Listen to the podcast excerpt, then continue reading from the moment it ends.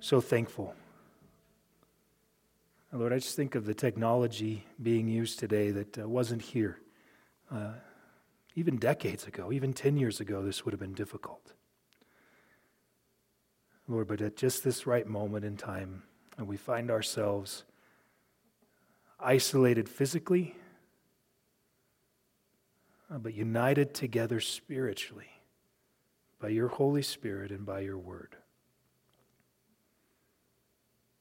Lord, this morning I'm reminded that uh, there are churches gathering together in different ways today, doing things differently than normal. Uh, but Lord, I would pray for them. Lord, I think of Cheyenne Alliance Church this morning and Pastor Jason Taylor. I would pray uh, that you would be blessing them and their congregation this morning, that you would allow them to find new ways to, to fellowship and to grow in their faith. Father, that you'd be encouraging them through the word. Father, give their leaders wisdom. Lord, I thank you for the, the people we've sent out into this world. And Lord, I thank you for uh, Calvary South this morning. And Lord, uh, such a tumultuous time for them to go from uh, what they're used to, uh, then, then, one week they have a new interim pastor, and the very next week they're booted from the schools because of the coronavirus, and uh, Lord, now trying to figure out how to become a 100% online church on the fly, Lord, I, I would pray for Randy and for Stacy, his wife. I pray for the elders that are there.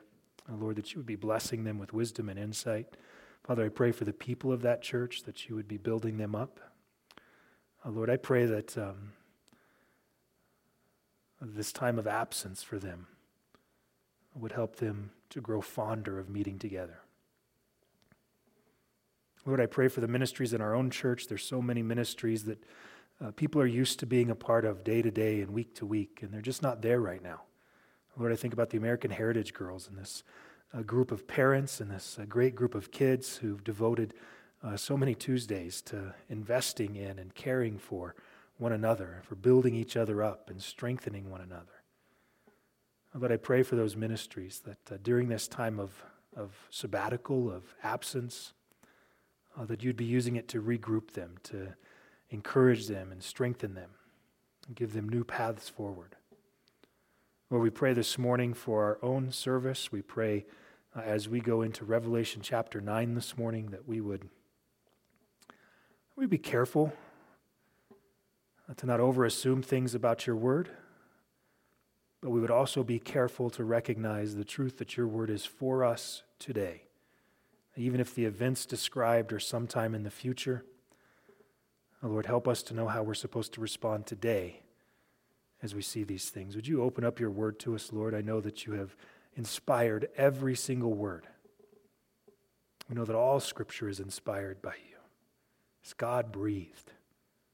Father, would you breathe your word into our life this morning, we pray. In Jesus' name, amen. All right. Well, good morning, everybody. Uh, I'll give you a second or two to get your Bibles and to open them to Revelation chapter 9. Uh, if you are not. Uh, uh, one who has a Bible handy, it's okay. You can pull it up on your phone or however you want to do that. But I think it's important that you uh, get the chance to read these words along with me in your Bible and your own personal Bible uh, as best you can. Uh, let me give you just a quick rundown. Uh, the book of Revelation reminds us that Jesus is coming. This is this vision that was given to the Apostle John of, of Jesus Christ and of the end time events, and showing us how all of this is going to lay out and play out. Uh, the way we've outlined this is to say uh, that there is the vision that John has seen. That's this picture of Jesus Christ. There's the things that are. That's the age of the church, and you see that represented in chapters 2 and 3. Uh, but it's starting in chapter 4, it talks about the after these things type events. And for us, uh, we believe that the after these things starts specifically with the rapture of the church. That from that point forward in the book of Revelation, the church itself is watching from heaven. Everybody right now who's a believer in Jesus Christ uh, would be watching these things on heaven vision, a, a, whole new way of viewing the world. And so that for me is an exciting way to think through it. Uh, but I do think it's still important to see the events that happen after that. Number one, so it'll give us a reminder of the importance of evangelizing, that we would let people know what we're, what we're, what we're experiencing now is important to what we will experience in the future. For those who are uh, currently believers in Jesus Christ, that they would have uh, the uh, ability to. Um, sorry, my slides changed accidentally. I tapped the screen. Um, but anyway, that people would be able to look at their friends and, and explain to them why they're believers in Jesus Christ. And so, the thing keeps changing. First slide. Anyway, I didn't touch it that time. That's all I know. Um, so, I've completely lost my train of thought, and it's even more awkward on camera. Let's just start by reading the passage and see where we're going with this. Chapter 9, verse 1. Then the fifth angel sounded, and I saw a star from heaven which had fallen to the earth, and the key of the bottomless pit was given to him. He opened the bottomless pit, and smoke went up out of the pit, like the smoke of a great furnace, and the sun and the air were darkened by the smoke of the pit. So, what we have here is now the fifth of seven angels blowing a trumpet. And of course, these different uh, plagues, these different calamities on earth are tied to events in heaven. And so we saw previously, uh, we saw seven seals being opened, and each seal revealing something else. It started with the four horsemen of the apocalypse, and then on to different things. And then finally, that seventh seal was opened uh, in chapter 8 in verse 1. And when that seventh seal was opened, seven angels appeared, each one with a trumpet. And now each one of those angels in chapter 8 blew their trumpet in heaven, and something happened on earth, kind of one thing after another for the first four. So now we pick it up with that fifth trumpet. It sounded, and John says, I saw a star from heaven. And this is important the way he, the way he words this a star from heaven which had fallen. He's telling us this is about a fall that happened in the past from heaven to earth. And this star, interestingly enough, at the end of verse 1, is called Him. And so when we understand those, those words that he's using, when we put them there, what we understand is he's trying to tell us this isn't a normal star. This star is representative of a person or of someone or something, and in this case, a him who has fallen from heaven. So, two things that I would look at here. Uh, what we see at the beginning of Revelation chapter 1, when Jesus is holding uh, the seven stars in his hand, we're told that those seven stars represent the seven angels of the churches. And so there seems to be a correlation between the stars in the book of Revelation and angels. And so in this case, what I believe is that the star that fell from heaven is a fallen angel. Specifically, I believe that this happens to be the fallen angel who we now know as Satan. Uh, for those that don't recall how that worked out in history past, uh, that Satan was one of the angels in heaven, uh, but he essentially became prideful. He began to think to himself that he could be God, that he could do as much or better than God. And so he sparks a rebellion. He's thrown from heaven to earth, and with him a third of the angels went as well. And so we would now see Satan as the leader of those angels, and those fallen angels with him uh, would be what we would call the demons today. But this angel, who I believe is Satan, that was seen by John, is given a key here in verse 1 and it's a key to the bottomless pit. And as we kind of study out this idea of the bottomless pit, of course, we see it several times here in chapter 9. We'll see it again in chapter 11, chapter 17. We'll see it again in chapter 20. Uh, every time this bottomless pit seems to be a storehouse for demonic beings. And you can even gather that if you look at 2 Peter chapter 2, verse 4, and even the book of Jude in verses 6 and 7. But you get kind of this idea that the bottomless pit or the abyss, uh, as it's also called in some translations and other places in here as well in the book of Revelation, uh, that that happens to be a prison or a storehouse for demonic beings. And now Satan is given a key to open up that bottomless pit. And so when he opens it in verse 2, it says that smoke went up out of the pit like the smoke of a great furnace. and the sun and the air were darkened by the smoke of the pit. So, if you can imagine that eerie scene that John is now seeing, Satan handed a key, which reminds us that Satan is subordinate to God because all of this happens in God's timing and in God's way. Satan doesn't make this plan. This is Satan, whether he likes it or not, following God's plan. But he's given this key to this bottomless pit. And when he unlocks the door to the pit and opens it, can you just imagine now the smoke billowing out so much so that it, that it darkens the sky? Well, then in verse 3, we find that the smoke is not the only thing that comes out of the bottomless pit. It says in verse 3 Then out of the smoke came locusts upon the earth, and power was given them as the scorpions of the earth have power. They were told not to hurt the grass of the earth, nor any green thing, nor any tree, but only the men who do not have the seal of God on their foreheads and they were not permitted to kill anyone, but to torment for five months. And their torment was like the torment of a scorpion when it stings a man. And in those days, men will seek death and will not find it. They will long to die, and death flees from them. The appearance of the locusts was like horses prepared for battle, and on their heads appeared to be crowns like gold and their faces were like the faces of men. They had hair like the hair of women, and the hair and their teeth were like the teeth of lions. They had breastplates like breastplates of iron, and the sound of their wings was like the sound of chariots of many horses rushing to battle. They have tails like scorpions and stings, and in their tails is their power to hurt men for five months. They have a king over them the angel of the abyss. His name in Hebrew is Abaddon, and in the Greek, he has the name Apollyon. The first woe is past. Behold, two woes are still coming after these things. And so this angel has blown his trumpet. The key to the bottomless pit is given to Satan. And it says, as the smoke comes out, with the smoke come out locusts upon the earth, but these aren't your typical locusts. Uh, these locusts are a little bit different than anything that's ever been seen before. Uh, and people have tried to figure out what they are, and so they'll go through uh, verses 7 through 11 there, where it gives the description of them. Uh, there's a key word in there that's very important in verses 7 through 11. It's the word like.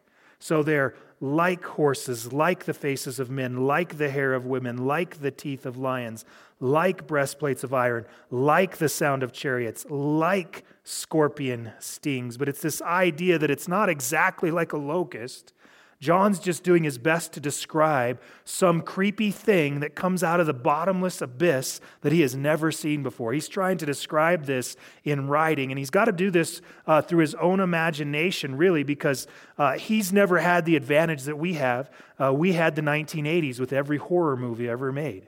We have every movie about the book of Revelation ever made. So we can have kind of these visions of what we see these things. John didn't have TV, he didn't have all those types of things. He has to take what he visually sees and write down and describe it to us. And so all he can say is it was like this thing, it was like that thing, it was like this thing.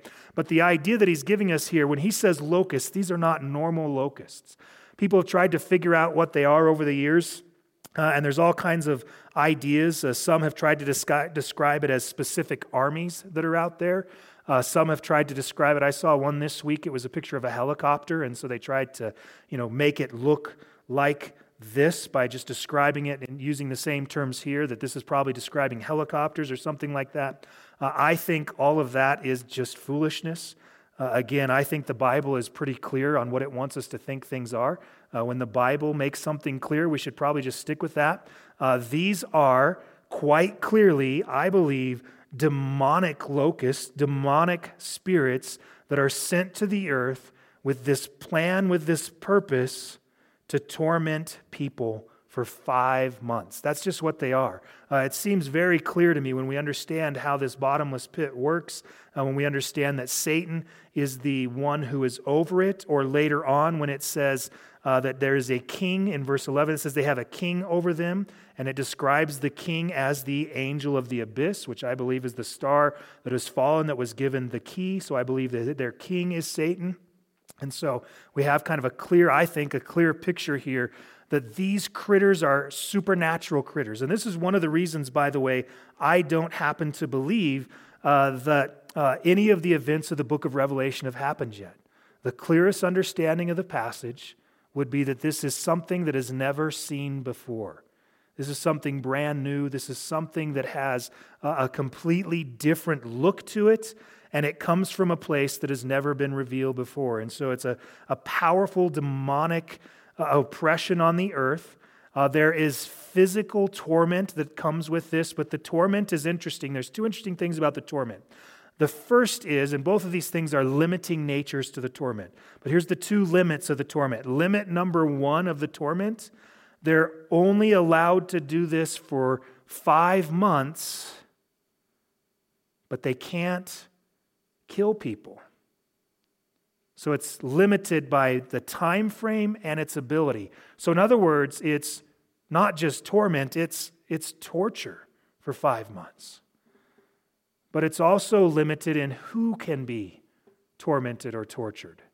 These demonic spirits cannot torment or torture those who have the seal of God, it says in verse 4, on their foreheads.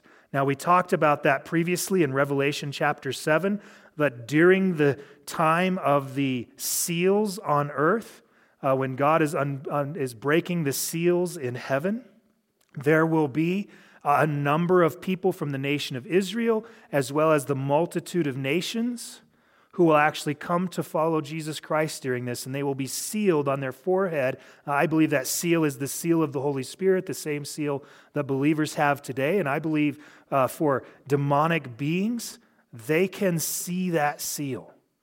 They recognize the people of God.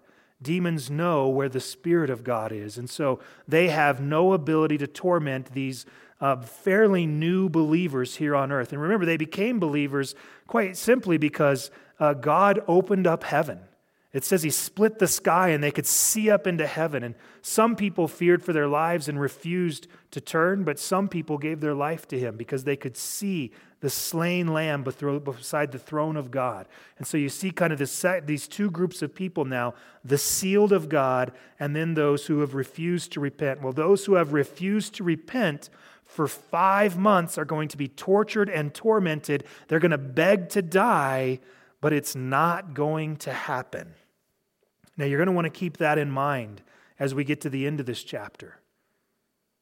These people, tormented for five months, watching all the people of God not be tormented, seemingly are still so caught up in themselves that they're going to refuse to turn away from their sins.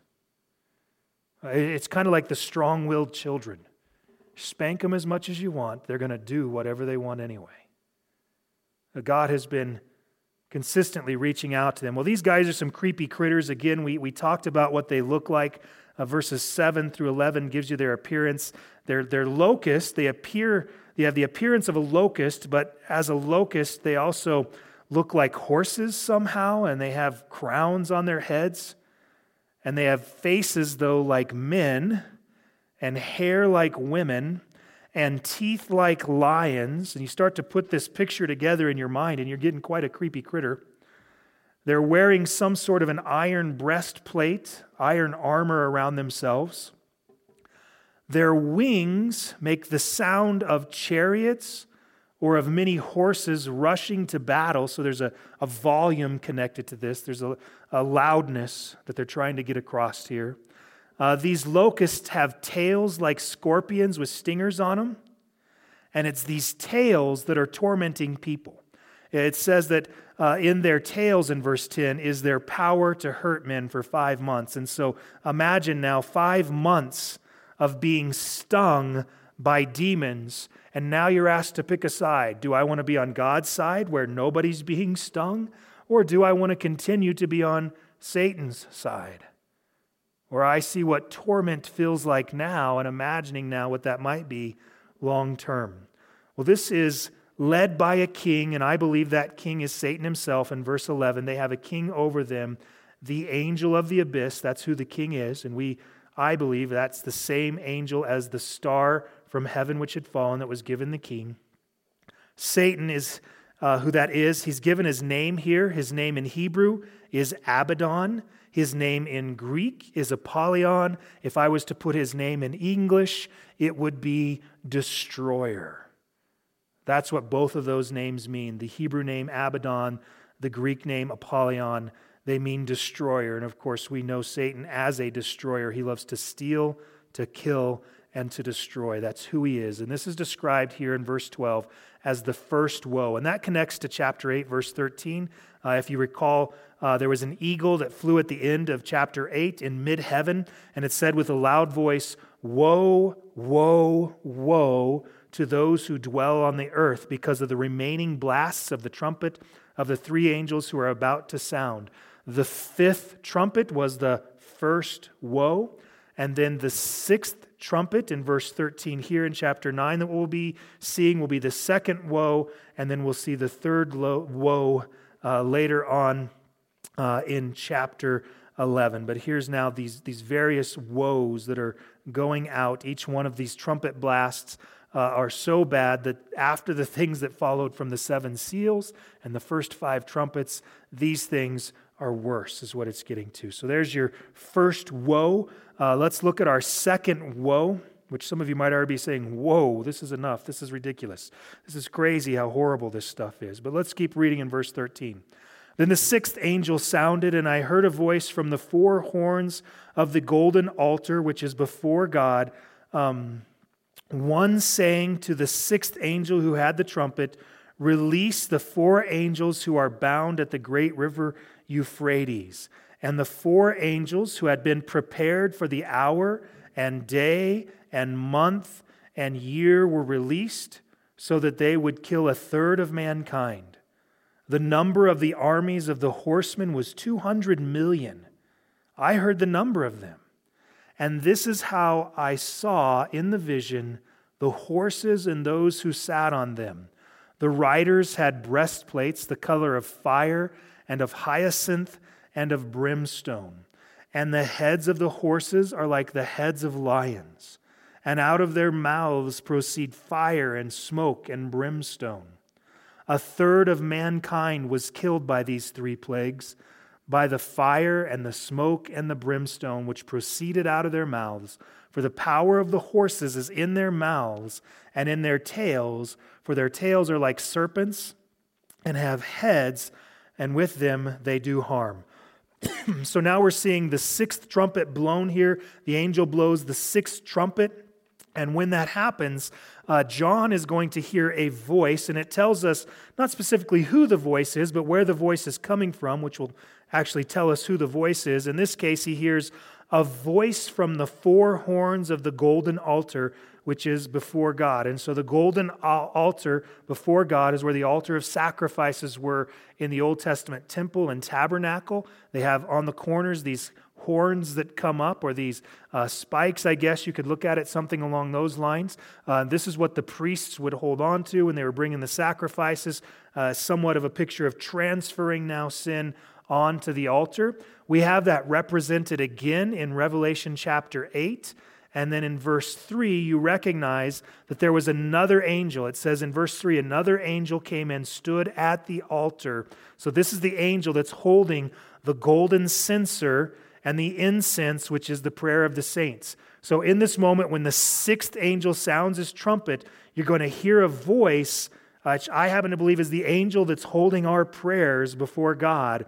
And he's going to say to the sixth angel, Release the four angels who are bound at the great river Euphrates. Uh, I bring that up only to remind us that our prayers now have an eternal impact that when we've been praying for justice, when we've been praying for God's kingdom to come, just as a reminder, those, those prayers have been stored up in heaven for just the right time. And I love that way that's described in verse 15.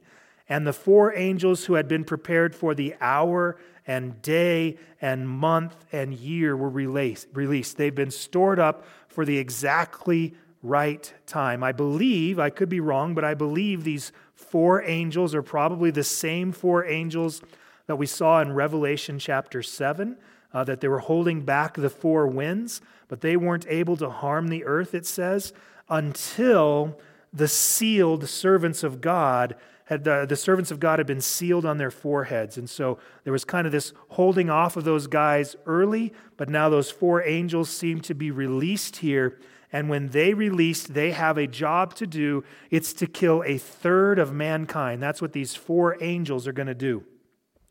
Well, the number of the armies, it tells us in verse 16, this is kind of a, a strange little transli- uh, transition there where it tells us about the four angels. It now begins to describe this army that's going to follow those four angels or be released by those four angels. Now, let me just read through this again, describing the army. It says the number of the armies of the horsemen was 200 million. I heard the number of them. So this isn't even like John looking out and saying, I think that looks like about 200 million people. No, he was specifically told the number. I heard the number of them 200 million army. Now, uh, let me just put that number 200 million in perspective. The largest standing army on earth right now is China with 21 million people in it. This is a huge army, 200 million people, but it's also a strange army. Listen again to what this army looks like in verse 17. And this is how I saw in the vision the horses and those who sat on them. So, this is what this army looks like. The riders had breastplates the color of fire and of hyacinth and of brimstone. The heads of the horses are like the heads of lions, and out of their mouths proceed fire and smoke and brimstone. That's the description. Jump to verse 19.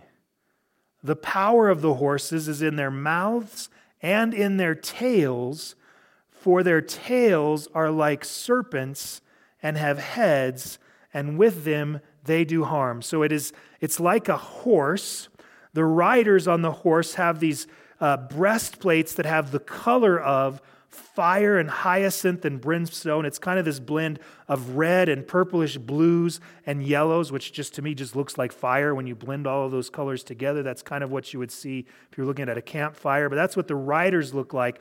But the horses are not normal horses. And again, uh, this is why I don't think this is what we would consider a standard army. Now, people have tried to say this is likely maybe some sort of a tank or something like that, or some sort of a special military vehicle. I think all of that is speculation. Uh, I think if you connect it to the things that happened at the fifth trumpet, uh, there's quite a likelihood that this is somehow connected to demonic beings again. Uh, so maybe a demonic army of some sort here. Uh, but the description of these horses, just imagine a horse now, but replace his head with the head of a lion and have that lion breathe fire. And now replace the tail of the horse with a snake. And so now you have this lion headed, fire breathing horse with a snake tail, with some sort of fiery looking rider on top of it. Again, these are things we've never seen before. Uh, what's interesting, though, is what this army brings with them. It doesn't mention that they kill them by force. No, the death comes not because of the army's military might. The death, it tells us, comes because of what the horses are breathing. Out of their mouths proceed fire and smoke and brimstone. So, if you can imagine that, and it's those things in verse 18 a third of mankind was killed by these three plagues by the fire and the smoke and the brimstone which proceeded out of their mouths. And so, again, we have kind of this strange picture here. I'm not opposed to these things describing other things that are already in the natural world, but just in a more general sense, uh, I would say this it's simpler for me to keep the picture that John has and connect this to something else. Uh, now, maybe when we someday see these things, uh, it might be obvious to us. Uh, but right now, what we're seeing in this world, there's nothing like that, in my opinion. I, have kind of looked at some of the pictures of the military vehicles people think that those are, and they try to imagine, like, well, imagine how a gun looks when you shoot. And when you shoot the gun, what comes out of it is kind of this little fireball. And it's just like that today. Well, not like this. This is the heads of I don't know, this is just different to me. This is completely different. This is not something that I would associate with current military weapons. This is something that seems to be an army that has its own mind. Uh, it seems to be uh, somehow spiritually connected to these four angels who existed for this specific time in history. All of this coming down to God's timing. So, uh, just real quick, when it talks there uh, about brimstone, uh, brimstone is most closely related to sulfur. If you want to kind of just envision what this is like, uh, maybe sometime when you have a minute, uh, strike a match. Just, just light a match and that smell of sulfur that comes off.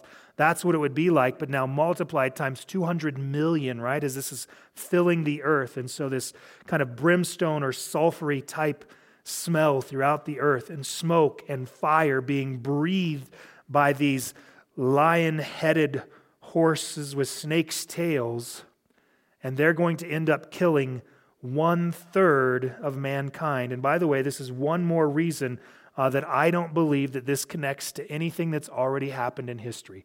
There's just nothing like this. It is important, though, to recognize that there have been horrible times in history.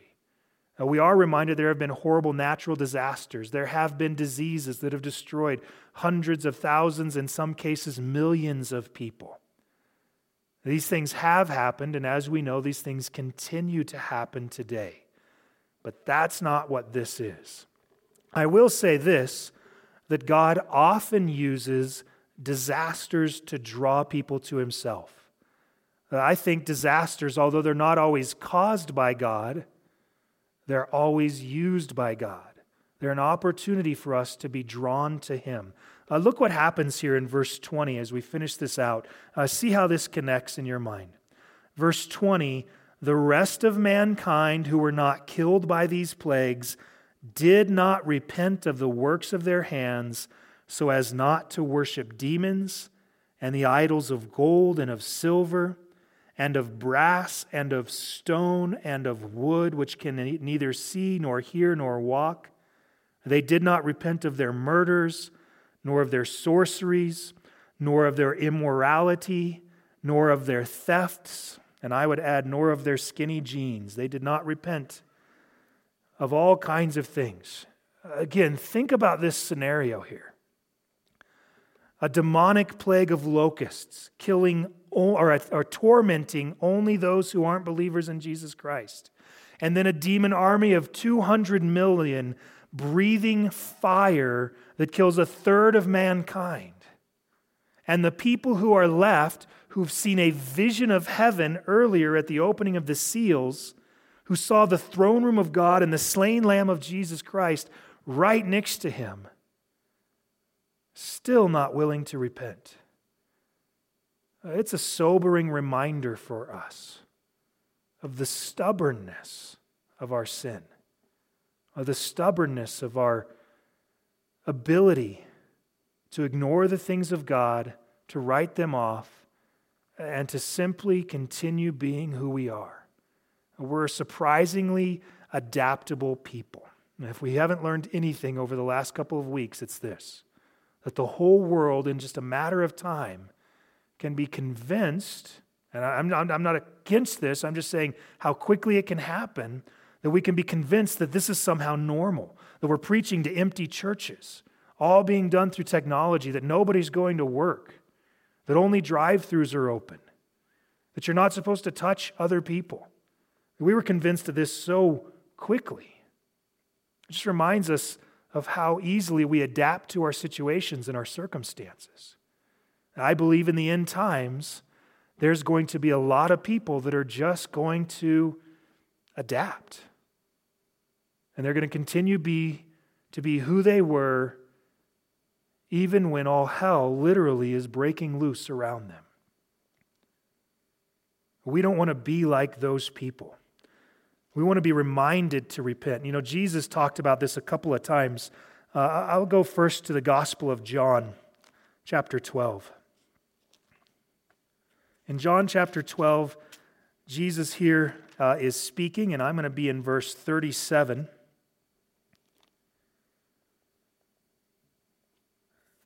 And it's, it's right after Jesus has been foretelling his death. He's been doing all kinds of Greek, great things. The Greeks had been uh, pursuing him. It said at the end of verse 36 these things Jesus spoke, and he went away and hid himself from them. But listen to this in verse 37 But though he had performed so many signs before them, yet they were not believing in him. And this was all to fulfill the word of Isaiah the prophet, which had spoken Lord, who has believed our report, and to whom has the arm of the Lord been revealed? For this reason, they could not believe. It's crazy. It's absolutely crazy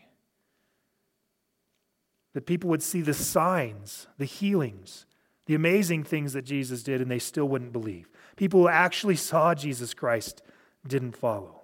This should be a, a time for us to repent. I'll turn us to Luke chapter 16 as well, in verse 31.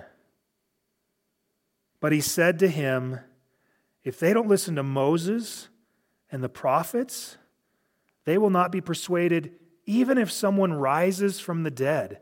That Jesus was, was saying, Look, he gave them the book of the Old Testament, he gave them the writings of Moses, he gave them all the prophets and all the fulfillments of all of those prophecies. And yet, still, people didn't believe.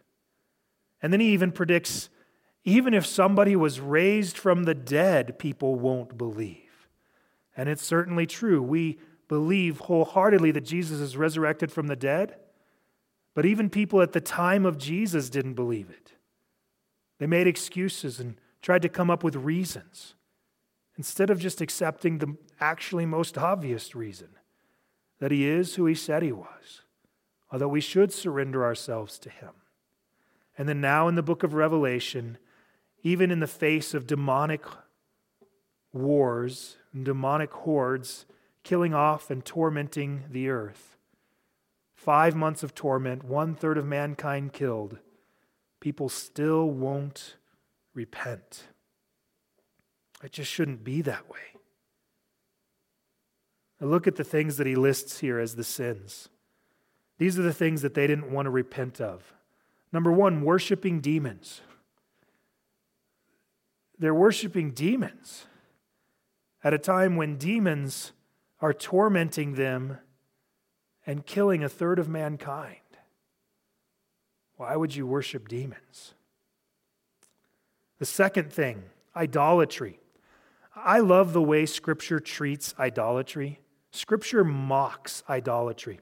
Uh, it says it like this idols of gold and silver and brass, stone and wood, which can neither see, nor hear, nor walk. Uh, think of it this way an idol is something that you made, it's something you created. And that idol has eyeballs that you've carved into it, but it can't actually see you. Your God can't see you. And that idol has a mouth carved into it, but it can't talk to you. That idol might have legs carved into it, but you have to pick it up and put it in your pocket and carry it somewhere. You're going to worship an idol instead of the living God who controls nature, who controls and oversees the end, the end of the world, who created everything. It's just foolishness. Psalm 115 in the book of Isaiah, this concept comes up over and over again. It continues to list out things they did not repent of murder, sorcery, immorality, which in this case is specifically sexual immorality, nor thefts, but I don't believe this list is all inclusive. It's just to give us this hint that we continue to choose our sin over Him. It shouldn't be this way. God is constantly calling out to us. You might ask, when's he been calling out to us? He calls out in his word all the time. It's being proclaimed in pulpits all around you. It's all over the internet. It's all over the place. God calling out to you to repent in his word. And yet you refuse. He's been calling out to you through the order of nature. Even as you see nature, as you look at their creation, it must make you think there has to be a creator. And yet you refuse to turn to him. And then he uses natural disasters to get you to think about something or someone bigger than yourself. And you refuse to repent. On the day that God judges mankind, when he puts to death a third of mankind here in chapter 9, I'll say this as boldly as I can. They deserved it. They absolutely deserved it as he cried out over and over for them. We're so thankful for God's patience because it led to our salvation. There's still more that just need to know. It's time to set aside the things that are preventing you from worshiping the God, the God who created everything, the God who loves you, the God who fulfills prophecy, the God who paid the price for your sins so that you wouldn't have to pay for them, the God that's been crying out to you over and over and over again. It's time to turn towards Him. It's as simple as calling Him Lord and living like it's true, saying, You're the one that I'm going to follow. Again, if you need help with that, I'm going to pray here in a minute, but if you need help with that, call the church office. We've got people waiting by the phone. 307 635 2977. But if today is a day that you would like to confess your sin and turn towards God, all you have to do is pray a simple prayer, and I'll lead you in it. So if you pray with me, pray in this way Heavenly Father, thank you for getting my attention and reminding me that you love me. Father, I confess that I've been living my life my way, apart from you, living as if I was God and as if you didn't exist. Lord, would you forgive me of that? Father, would you apply the death of your Son, Jesus Christ, to my life and credit his righteousness to me? So that my sins can be forgiven and forgotten by you. Lord, I commit to live a life where you are boss, where you're in charge, where I'm going to do things your way to the best of my ability for the rest of my life. Father, I thank you for your promised forgiveness and your promised salvation. Lord, would you fill me with your Holy Spirit? Would you seal me for eternity? That I would be one who would be set aside for your use that I would be one who would avoid the eternal torment to live in eternal heaven. Father, I thank you and I love you today. In Jesus' name, amen.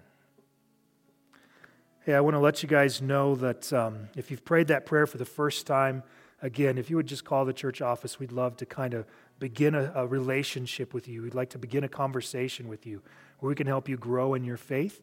Uh, for those that are already believers or those that call this their church home, those that are planning to watch next week, I have a, a change announcement for you, something that uh, maybe uh, you weren't prepared for. But next Sunday is Palm Sunday. And so we're going to take a little break from the book of Revelation.